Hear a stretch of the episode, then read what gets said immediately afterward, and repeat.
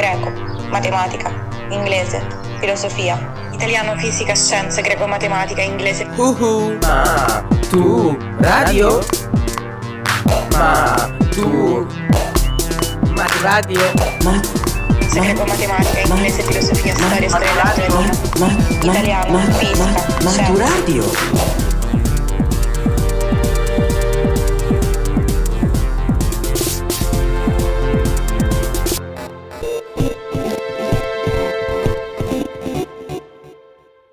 Podcast di latino per l'esame di maturità letto da Daniele Parisi, Cicerone. Siamo a Formia, è l'inverno del 7 dicembre del 43 a.C., sono state da poco comunicate le liste di proscrizione di Marco Antonio, Ottaviano e Lepido per procedere all'uccisione legale dei loro oppositori. Un vecchio e stanco uomo di 63 anni riposa nella sua villa vicino al mare. All'epoca a 63 anni eri considerato piuttosto vecchio, le aspettative di vita erano comunque molto basse. Comunque fa freddo, l'uomo è solo, ha appena salutato il fratello per l'ultima volta. Quinto, ah, quinto mio, perché non sei venuto con me? Un corvo entra nella stanza e gli solleva il mantello sopra il volto. È un cattivo presagio. Eppure il vecchio confida ancora nel giovane Ottaviano, anche se c'è poco da sperare. I servi lo convincono a prendere il mare e ad allontanarsi da Roma. Ma è tardi ormai, e mentre la lettiga con sopra il vecchio si addentra nei boschi, un gruppo di uomini armati fino ai denti entra nella casa, fruga, minaccia, grida e infine ottiene l'informazione desiderata. Lui si trova nel bosco. Loro sono veloci e lo raggiungono subito. Il vecchio ordina di fermare la lettiga e stanco di scappare, sudato e stravolto, porge il collo a uno dei soldati che lo sgozza senza indugio. La sua testa e le sue mani saranno mozzate ed esposte nei rostra, ovvero le tribune dalle quali i magistrati tenevano le loro orazioni e delle quali questo vecchio aveva parlato tantissime volte al popolo romano. Di chi si tratta? Non lo indovinate ancora. Beh, è proprio lui, Marco Tullio Cicerone, uno dei più grandi oratori di tutti i tempi e questo è l'orribile modo in cui è morto. Nel podcast di oggi parleremo di lui.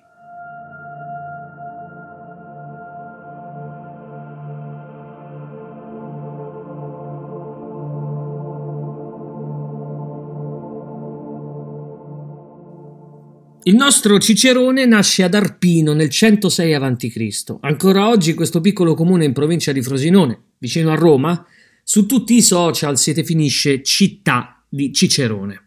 C'è una torre che pur essendo medievale venne chiamata Torre di Cicerone e ci sono numerosi negozi di oggettistica che vendono persino mezzi busti e souvenir che rappresentano Cicerone. Cicerone non è un nobile, ma la sua è una famiglia agiata di rango equestre, i cavalieri. Studia a Roma con i migliori retori, tra questi pensate un po' Lucio Licinio Crasso, forse il più famoso oratore dell'epoca. Nell'89 a.C. partecipa alla guerra sociale sotto il comando di Gneo Pompeo Strabone, il padre del futuro Pompeo Magno. La causa del conflitto era la richiesta della cittadinanza romana da parte delle popolazioni italiche. La guerra termina nello stesso anno, nell'89, quando i romani promulgarono la Lex Plautia Papiria, legge che concedeva la cittadinanza agli abitanti delle città federate. Nell'81 a.C. Cicerone intraprende la sua lunghissima carriera di avvocato, anche se alcune fonti dicono che l'abbia iniziato prima. L'anno seguente difende Sesto Roscio accusato di parricidio da un liberto del dittatore Silla, che all'epoca era il capo assoluto della Repubblica. Difendere qualcuno accusato da un liberto di Silla poneva Cicerone in una posizione molto pericolosa, perché voleva dire che si opponeva al suo regime. Dal 79 al 77 a.C. Cicerone compie un lungo viaggio in Asia e in Grecia, forse proprio per fuggire da Silla, e lì si dedica allo studio della filosofia e della retorica. Al ritorno sposa Terenzia, con la quale avrà una lunga relazione e due figli, Tullia e Marco. Nel 75 a.C. ottiene la questura in Sicilia. La questura è una carica importante per Cicerone, diciamo che è il suo trampolino di lancio per entrare con forza all'interno della scena politica romana. Cicerone è quello che viene definito un homo novus. Vi ricordate cosa indicava questa espressione? Con il termine homo novus si indicava colui che, per primo nella sua famiglia, riusciva a ricoprire cariche politiche anche se non apparteneva alla nobilitas senatoria. Cicerone, durante la sua vita, sarà sempre molto orgoglioso di questa denominazione, Homo novus. Cicerone è un questore scrupoloso e molto attento ai bisogni dei cittadini siciliani.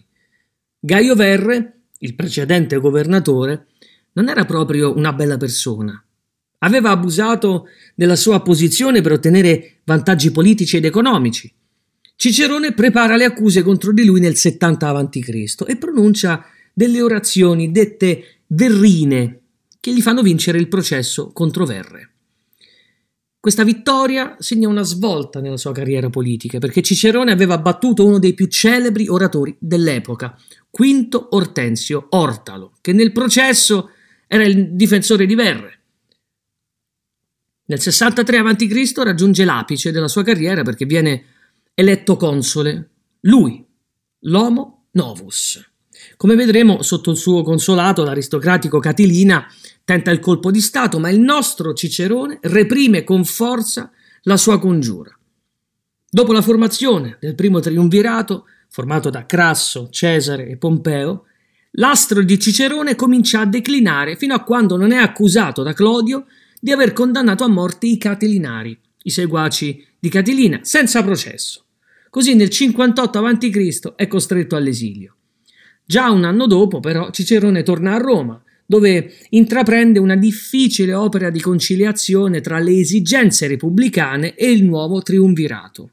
Un tentativo che si sarebbe rivelato fallimentare perché Roma si stava avviando verso il Principato e la Repubblica era destinata a finire. Infatti, nel 49 d.C. scoppia la guerra civile e Cicerone, ovviamente, si schiera con Pompeo, ultimo difensore della res pubblica e del Senato. Dopo la battaglia di Farsalo del 48 a.C. e la conseguente sconfitta dei Pompeiani, ottiene comunque il perdono da Cesare. È un momento delicato questo e Cicerone decide di stare lontano dalla scena politica. In più si separa dalla moglie Terenzia dopo anni di matrimonio e gli muore pure l'amata figlia Tullia. Insomma, non è un periodo particolarmente felice. Per consolarsi dalle delusioni della sua vita pubblica e dai dispiaceri della sua vita privata, si mette tranquillo a scrivere opere filosofiche nella sua villa a Tusculum. Ma nel 44 a.C., dopo la morte di Cesare, torna finalmente sulla scena politica. Per lui servire la res pubblica è tutto. Cicerone si schiera con Bruto e Cassio anche se sembra non condividere l'assassinio di Cesare. Ma soprattutto ingaggia un'aspra battaglia politica contro Marco Antonio, il generale di Cesare, ben documentata nelle Filippiche, le orazioni che ha scritto e pronunciato contro Marco Antonio. Quest'ultima battaglia contro Marco Antonio gli costa la vita.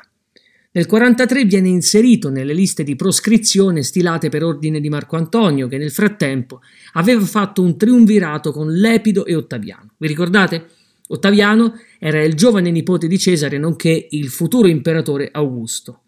Ecco, Ottaviano era in buoni rapporti con Cicerone, che lo aveva pure sostenuto agli inizi della sua carriera politica, ma alla fine lo deve abbandonare al suo destino. Antonio lo vuole morto e Ottaviano non può opporsi. Non vuole far saltare gli accordi presi per il triumvirato. Il prezzo è la morte di Cicerone e così finisce la vita di un grande uomo, inserito in una lista di gente sgradita da eliminare e purtroppo sgozzato come un animale nel freddo di dicembre. Purtroppo non parleremo di tutte le opere di Cicerone perché il tempo a nostra disposizione non ci basterebbe. Pensate, quasi tutti gli ambiti dello scibile umano sono stati toccati dalla sua penna. Si è dedicato persino alla poesia. Non lo sapevate? Beh, non c'è da stupirsi perché del Cicerone poeta abbiamo solo dei frammenti. Comunque, per rendervi tutto più facile e comprensibile, parleremo solo delle opere più significative del nostro Cicerone e procederemo per categorie. Prima di tutto parliamo delle orazioni. Di Cicerone i secoli ci hanno tramandato moltissime orazioni. Le orazioni di Cicerone non sono solo degli esempi di retorica, ammirati per secoli per la loro bellezza, raffinatezza, capacità di persuadere, ma sono anche, poiché stava sempre in mezzo ai fatti politici del suo tempo, delle preziosissime testimonianze del clima politico del primo secolo a.C. Le sue orazioni ci portano dentro ai fatti, ci mostrano attraverso quali processi fu possibile passare dalla res pubblica all'impero. Partiamo dai suoi anni in Senato a Roma, subito dopo l'esperienza politica in Sicilia. Nelle prime orazioni si coglie già una forte impronta politica. Cicerone aspira alla concordia dei ceti dominanti. Pensiamo alla sua orazione pro legge Manilia, scritta per far conferire a Pompeo poteri straordinari nella guerra mitridatica. Può sembrare un'orazione strana questa, perché Cicerone, che in futuro sarà un campione della res pubblica e della difesa del suo ordinamento tradizionale, in questa orazione, pro legge Manilia, cerca di convincere i senatori a conferire poteri straordinari a un solo uomo, Pompeo. Perché? Perché Mitridate era un grande nemico di Roma e dei pubblicani. Sapete chi erano questi pubblicani? Erano i titolari delle compagnie che si occupavano di riscuotere i tributi delle province. E le guerre mitridatiche avevano messo a repentaglio la riscossione dei tributi della provincia dell'Asia appoggiando i pubblicani di rango equestre come lui, Cicerone cercava di affermare il ruolo dei cavalieri all'interno della politica romana per controbilanciare il potere dell'aristocrazia senatoria. Infatti, la teoria di Cicerone era questa, ricordiamola. Solo la concordia di tutte le componenti politiche e sociali avrebbe portato il sistema statale romano a mantenersi e allo stesso tempo ad evolversi. Questo pensiero politico di Cicerone diciamo che è riassumibile nel concetto concordia ordinum, cioè concordia degli ordini. Intanto però lo Stato romano andava difeso con le unghie e con i denti, ma nel caso di Cicerone con la sua arma migliore, la parola. Abbiamo visto che Cicerone ottiene il consolato nel 63 a.C. e deve affrontare subito un problema grave, un gruppo di aristocratici romani, capeggiato da Lucio Sergio Catilina, sfrutta i bisogni delle masse povere di Roma e di alcune città d'Italia per cercare di prendere il potere e sovvertire la Repubblica. Per l'occasione Cicerone scrive quattro orazioni, le Catilinarie, in cui smaschera i piani di Catilina, lo costringe alla fuga e fa condannare a morte tutti i congiurati rimasti. Ma lo fa senza un regolare processo mentre sono lontani da Roma un'irregolarità che gli costerà l'esilio nel 58 a.C. Comunque, di tutte le catilinarie, la prima è forse la più efficace e anche la più ricca di pathos. I toni sono veementi e minacciosi. Cicerone utilizza un artificio retorico potentissimo, la personificazione della patria che rivolge a Catilina parole piene di sdegno. L'inizio è famosissimo, ve lo ricordate? Quousque tandem abutere, Catilina, pazienzia nostra. Cioè, per quanto tempo ancora, o oh Catilina, abuserai della nostra pazienza? Nel frattempo il pensiero politico di Cicerone si evolve.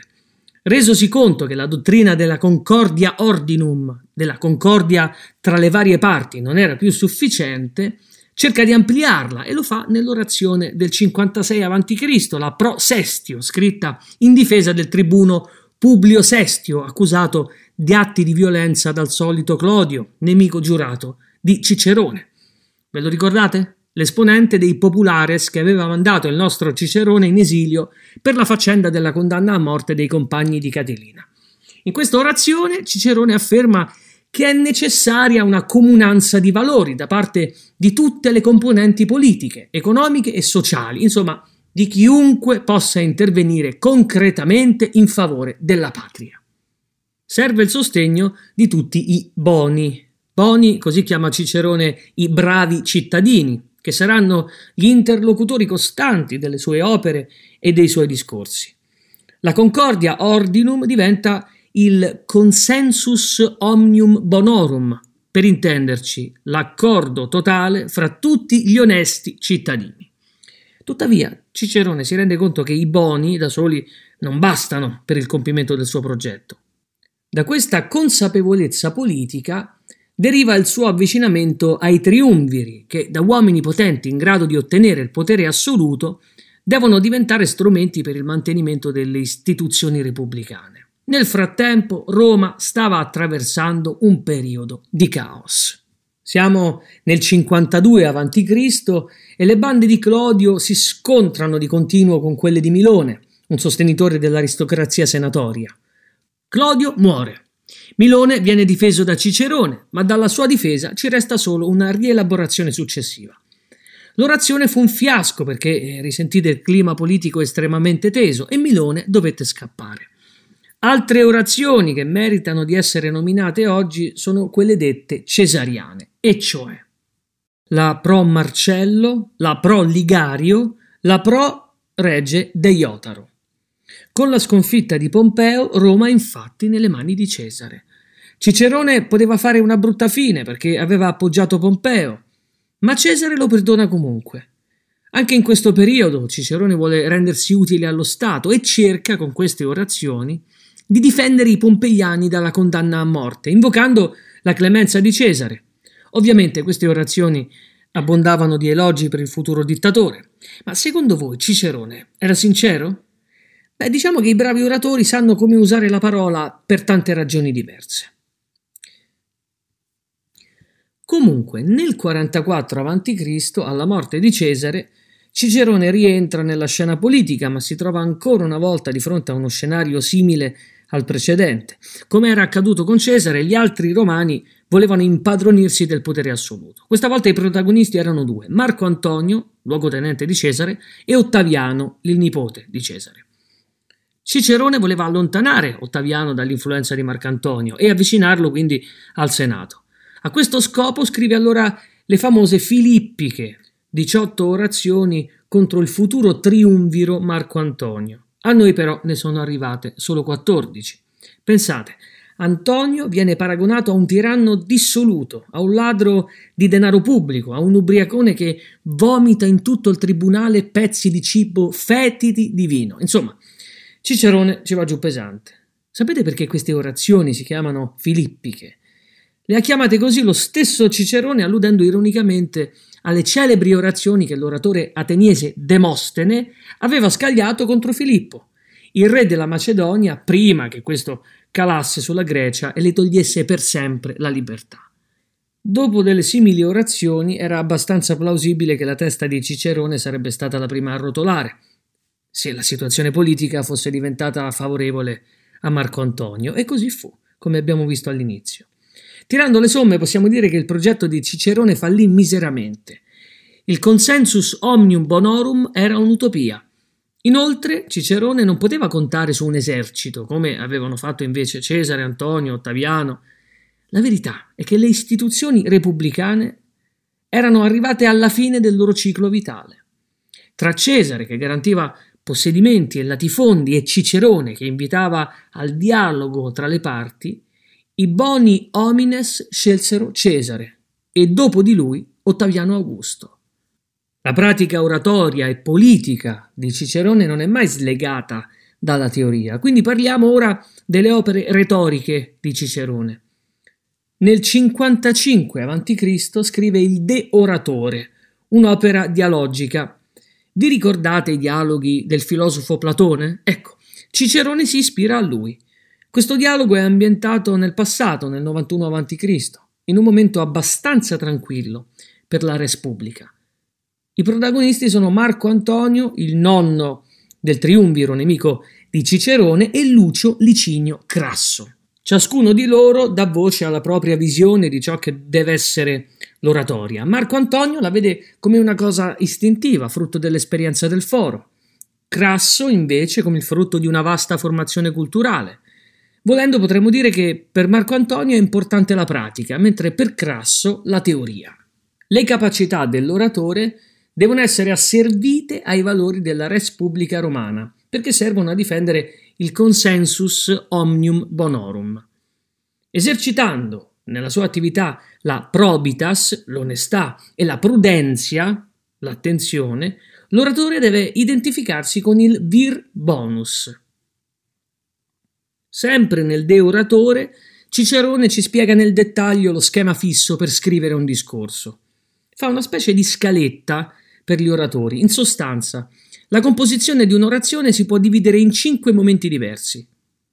L'invenzio, la disposizio, l'elocuzio, la memoria e l'axio. Immaginiamo di dover scrivere un bel discorso. L'invenzio è la ricerca del materiale sull'argomento dell'orazione, in sostanza è il momento in cui dobbiamo documentare per trovare informazioni sull'argomento che dobbiamo affrontare. La disposizio è la modalità in cui sono disposte le argomentazioni dell'orazione, cioè in quale ordine vogliamo affrontare i punti principali del nostro discorso, come quando fate uno schema per scrivere i temi. L'elocuzio è la formulazione linguistica delle idee trovate nella invenzio e ordinate nella disposizio. In pratica è il momento in cui dobbiamo scegliere uno stile adeguato e mettere per iscritto il nostro discorso. La memoria è la tecnica di memorizzazione delle parti più importanti del discorso. Se siamo degli oratori bravi, il discorso non possiamo leggerlo, se no facciamo una figuraccia. Dobbiamo memorizzarlo. L'axio invece è la regolazione dell'impostazione della voce e la modulazione dei toni per rendere più convincente l'orazione. Non basta sapere a memoria il discorso, dobbiamo dirlo bene, quindi dobbiamo esercitarci per pronunciarlo in modo convincente. In un'altra opera di retorica, Cicerone delinea le caratteristiche dell'oratore ideale che deve essere in grado di probare, presentare le tesi con argomenti validi, delectare divertire con la parola e infine flectere, cioè muovere i sentimenti degli ascoltatori. A Cicerone si rimproverava una certa tendenza all'asianesimo, uno stile caratterizzato da frasi spezzate, da artifici retorici ricchi di una certa ridondanza. Vi ricordate? All'asianesimo si contrapponeva un'altra corrente, l'atticismo, uno stile molto piano e scarno che si ispirava alle orazioni di Lisia, il celebre oratore vissuto nell'Atene classica. Comunque, a queste polemiche il nostro autore rispose nel Brutus. Parliamo del Brutus. Il Brutus, dunque, è un'opera apologetica, cioè di difesa, sotto forma di dialogo. Qui Cicerone sostiene che non bisogna essere ancorati a nessuno stile in particolare, ma bisogna servirsi di registri diversi in base alla situazione che capita.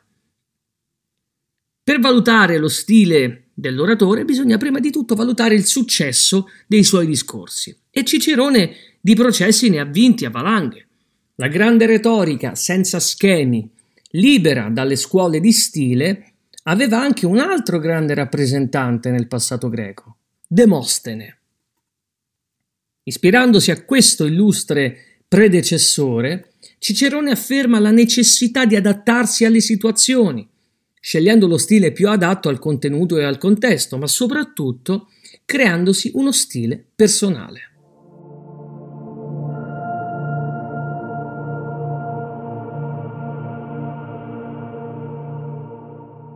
Cicerone era un politico instancabile, come oggi non se ne trovano più, purtroppo. Non faceva altro che pensare al bene della sua patria e si interrogava spesso sui modi per servirla. Come salvare la res pubblica di Roma in un periodo di conflitto e tensione? Per provare a dare una risposta a questa domanda, tra il 54 e il 51 a.C. scrisse il De Repubblica, ispirandosi alla celebre Repubblica di Platone. Dell'opera ci rimangono dei frammenti ed è difficile ricostruirne il contenuto, ma conosciamo per intero la parte finale, il celebre Somnium Scipionis, il sogno di Scipione. Il De Repubblica è ambientato nel 129 a.C., nell'età aurea della Repubblica Romana. Il protagonista è Scipione Emiliano che insieme all'amico Gaio Lelio dà vita al dibattito sulla migliore forma di Stato. Riprendendo la dottrina di Polibio, che a sua volta l'aveva presa da Aristotele, Cicerone celebra la Costituzione mista come la migliore possibile, anche se poi, tramite le parole di Scipione Emiliano, giudica con una certa antipatia l'irrazionalità del popolo. Per Cicerone la migliore forma di governo è quella dell'aristocrazia senatoria. L'avrete capito ormai. Poi il nostro autore si concentra sulle abilità del princeps. Tranquilli, Cicerone non è impazzito all'improvviso e non ha in mente un imperatore. Cicerone, per fortuna, non avrebbe mai visto la Repubblica Senatoria trasformarsi nel Principato di Augusto. Sarebbe morto di dolore, altrimenti. Il princeps di Cicerone va inteso come un leader, un personaggio prestigioso all'interno del panorama politico, un sostegno per il Senato. È probabile che pensasse a un gruppo di princeps con il compito di governare la Repubblica, ma non possiamo dirlo con certezza perché il De Repubblica è in uno stato troppo frammentario. Comunque il princeps è una figura eccezionale, capace di allontanare le pulsioni egoistiche personali come il desiderio di ricchezza. Nel Somnium Scipionis, la parte finale dell'opera, Scipione Emiliano sogna il nonno Scipione l'Africano che lo invita a disprezzare le cose del mondo e a pensare a un bene superiore, alla gloria che spetterà ai grandi uomini politici nel mondo celeste. Insomma, Cicerone disegna nella figura del princeps una sintesi tra un dominatore e una sceta, un rappresentante della volontà degli dei che ha a cuore più lo Stato che le personali inclinazioni. Raccontando la vita di Cicerone abbiamo detto che in gioventù fece un viaggio in Grecia e in Asia Minore per migliorare le proprie conoscenze retoriche e soprattutto filosofiche. Anche se studiò filosofia per tutta la vita, non scrisse mai nulla su questo argomento fino al 46 a.C., cioè a 60 anni.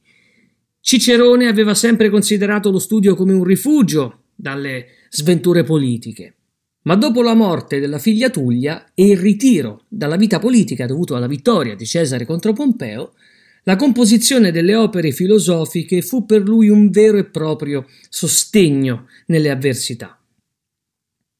Cicerone tradusse moltissime opere filosofiche di Platone e si occupò anche di filosofia ellenistica. Sappiate che oltre a lui, più o meno nello stesso periodo, anche Lucrezio, l'autore del De Rerum Natura, metteva in lingua latina il pensiero di Epicuro e aveva delle difficoltà perché si lamentava della povertà del latino, le gestas lingue in latino, privo di termini filosofici.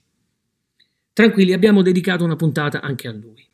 Ad ogni modo, Cicerone rivendica la capacità del latino di esprimere un pensiero filosofico. Piegare il latino alla filosofia sarà una delle sue ultime sfide. Così Plutarco racconta nella vita di Cicerone. Fu lui, a quanto dicono, che per primo introdusse o diffuse tra i romani i nomi equivalenti a fantasia, Suncatasesis, Epoché, Atomon e molti altri simili. Per renderli comprensibili e facili da memorizzare si ingegnò a comporre i nuovi vocaboli, in parte mediante metafore, in parte mediante altre parole già familiari ai romani. Cicerone per primo trova un modo per tradurre in latino i termini chiave della filosofia greca. Certo, la sfida era ardua. Molte parole avevano un significato tecnico in greco e trovare un corrispettivo latino non sempre era possibile. Ma Cicerone, in un modo o nell'altro, se l'è cavata. Le opere filosofiche di Cicerone sono tantissime, alcune sono in forma di dialogo, altre di trattato. Le prime opere filosofiche che ha scritto riguardano questioni etiche. Per esempio, il De Finibus Bonorum et Malorum è un riassunto delle teorie filosofiche delle scuole ellenistiche greche. In questo testo Cicerone parla del concetto di sommo bene e di quello del sommo male. Altra opera in forma dialogica sono le Tuscolane Disputationes. Scritte in cinque libri, rappresentano il punto di massimo avvicinamento alle teorie dello stoicismo. In questo suo lavoro Cicerone tratta quasi tutti i temi dell'etica, la morte, il dolore, la tristezza, i turbamenti dell'anima e la virtù come garanzia di felicità. Cicerone cerca di fornire un parere personale su questi argomenti, ecco perché è un'opera molto appassionata. si sforza di ripensare l'intero insieme delle teorie nate nel mondo greco e cerca di portarle a una sintesi comprensibile al mondo aristocratico romano. La filosofia diventa l'ennesimo strumento che Cicerone utilizza per lo scopo principale della sua vita, che è sempre la difesa della res pubblica e della classe senatoria, garante della res pubblica stessa. La filosofia di Cicerone è stata definita spesso eclettica. Che vuol dire eclettica? Vuol dire un mix di tante dottrine filosofiche. E tutte queste dottrine vengono esposte con garbo e attenzione, senza dare giudizi particolarmente violenti. Fa eccezione l'epicureismo che Cicerone disprezza. L'epicureismo esortava al distacco e al disinteresse per la vita politica. Vi ricordate cosa consigliava Epicuro? Late biosas, cioè vivi nascosto, proprio all'opposto di Cicerone, che per tutta la vita ha cercato di agire per il bene dello Stato romano. Inoltre, i filosofi epicurei non credevano nella funzione provvidenziale della divinità e questo mal si sposava con la necessità da parte di Cicerone di mantenere un forte legame con la religione tradizionale romana. Anche nel De Officis, forse la sua opera filosofica più importante, Cicerone insiste su questo concetto.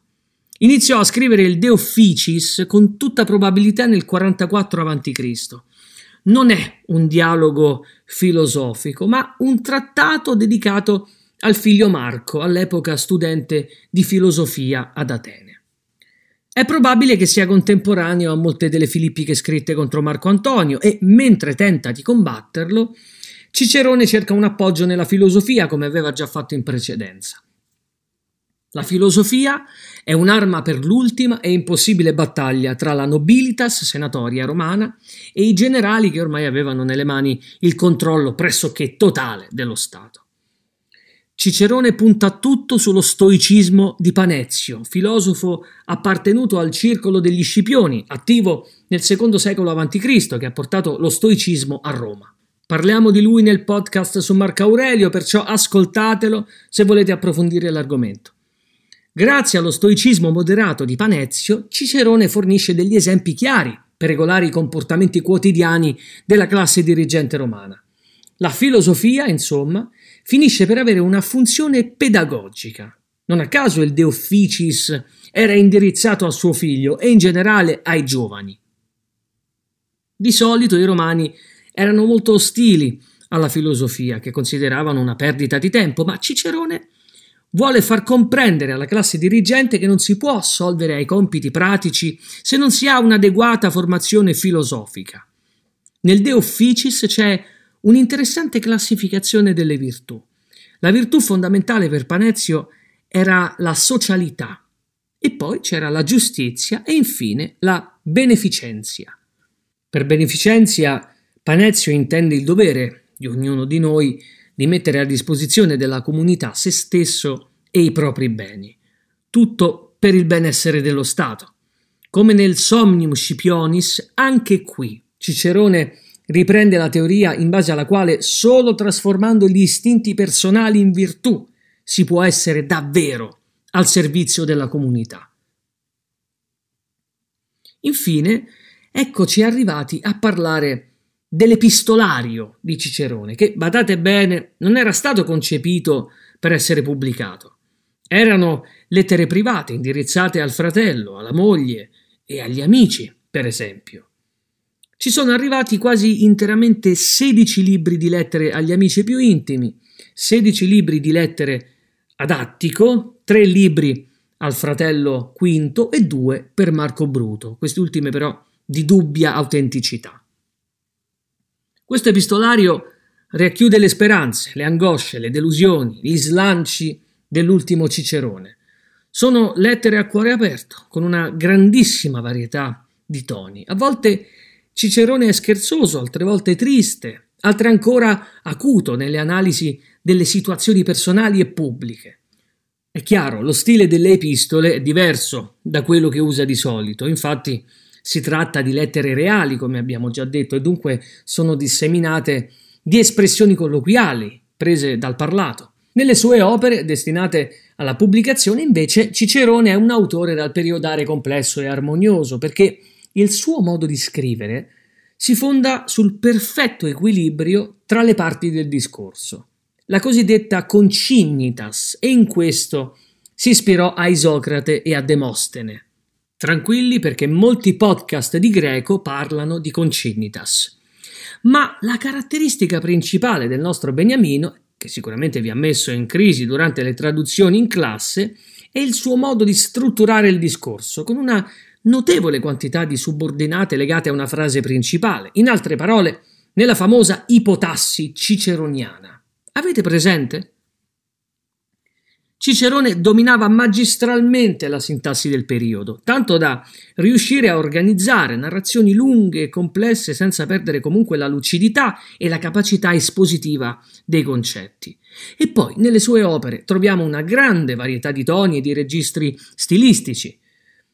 Cicerone sceglieva le parole giuste, quelle fornite di una certa musicalità, di un ritmo ben scandito. Sì, avete capito. La prosa di Cicerone rispettava persino delle regole metriche, come una poesia lirica, in particolare nelle parti finali del periodo, le cosiddette clausule ciceroniane, che servivano a dare un ritmo e una certa forza al discorso. Quando parliamo di letteratura latina, ci vengono in mente due o tre nomi, anche se non siamo studiosi di questa materia. In ogni caso, il nome di Cicerone sicuramente l'abbiamo sentito. Forse è il personaggio del mondo classico che conosciamo meglio, un po' per le fonti che ne parlano, un po' per il ricco epistolario che ci è giunto. Del resto è il protagonista della crisi che porta la Repubblica Romana alla fine e si oppone con fermezza al tramonto della sua epoca elaborando un progetto politico impossibile. Salvare una classe politica che stava scomparendo, che doveva e che forse a volte voleva anche affidarsi al potere di un solo uomo non è stato un ottuso conservatore, non è stato ancorato al passato, anzi pensiamo al suo contributo innovativo per quanto riguarda la filosofia. Ha creato il linguaggio filosofico latino. Era sempre al limite tra le istanze di rinnovamento e la voglia di conservare i vecchi valori tradizionali. La sua vicenda intellettuale, così ricca di contrasti, rimane l'emblema di tutta una società ancora attraversata da antiche convinzioni, ma pronta ormai al salto definitivo verso un nuovo mondo, quello dell'impero. Maturadio è un progetto di podcast didattici per la maturità promosso dal Ministero dell'Istruzione con la collaborazione di Radio 3 e Treccani. Supervisione didattica a cura di Laudes, ideazione di Cristian Raimo. La sigla di Maturadio è di Teo Teardo